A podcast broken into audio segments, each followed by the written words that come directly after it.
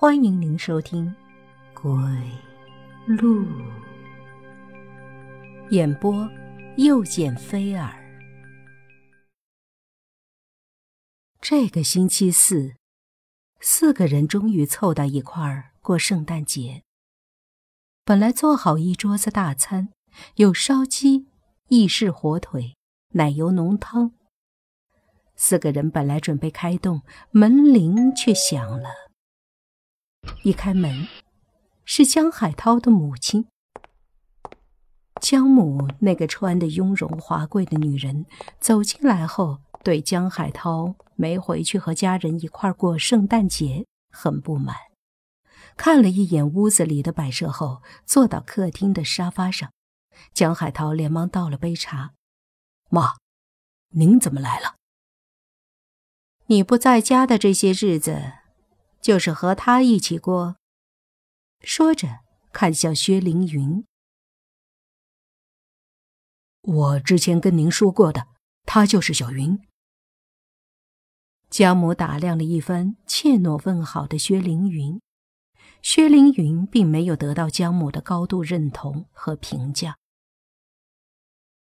大冷天的，穿那么少，不怕冻着吗？江母临走，给所有人都发了礼物，薛凌云只得到了一条冬天的裙子。冯安兰得到的礼物却是一条心形吊坠的女士白金项链。几天后的一个晚上，冯安兰在洗澡，结果忘了带衣服，就叫外面的江海涛给她拿房间里的睡衣，结果。开卫生间门的时候，江海涛手滑，睡衣掉在了地上。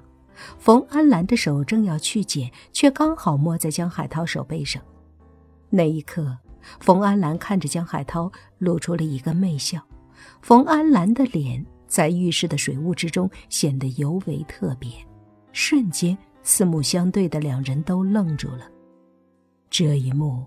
被从卧室里走出来的薛凌云看得一清二楚。只听“砰”的一下巨响，门关上了。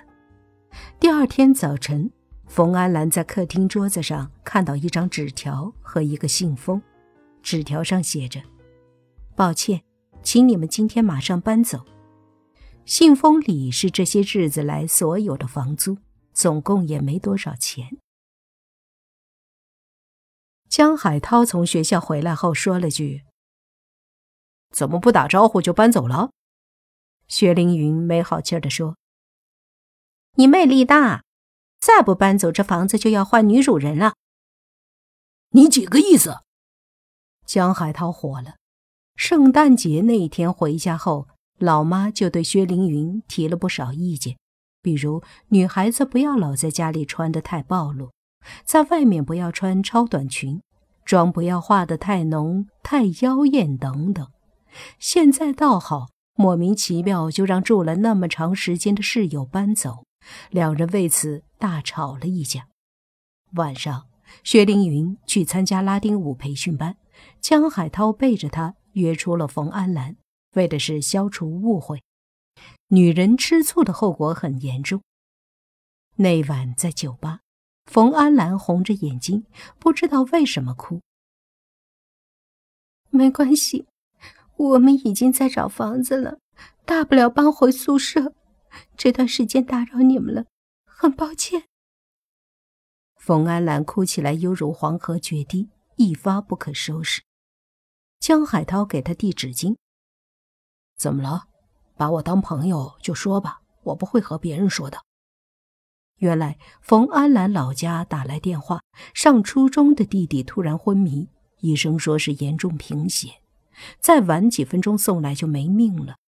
跟赵洪文说想借钱寄回家给弟弟治病，赵洪文疯了似的把行李箱里的卡和存折翻出来，摔在地上，大喊道：“我穷，我没那么多钱，这里一共就三千块，是我省吃俭用给我们将来结婚买房的，你要就拿去吧。”我只有这么一个弟弟，是我这个做姐姐的没用。说完，冯安兰呜呜大哭起来。酒吧里一时间，所有人都看向同一个座位。江海涛坐到他身边，抚慰他的肩膀，瘦骨嶙峋、不断颤抖的肩膀，让人心生怜悯。冯安兰不自觉地靠在江海涛怀里，眼泪把他的衣襟都浸湿了。冯安兰不自觉想到很多事情，抽抽搭搭哭个不停。送冯安兰回去的时候，江海涛递过一张卡，这里面有五万块钱，卡的密码是后六位数，你先拿去应急吧。冯安兰感激涕零。那我慢慢还你，谢谢你啊。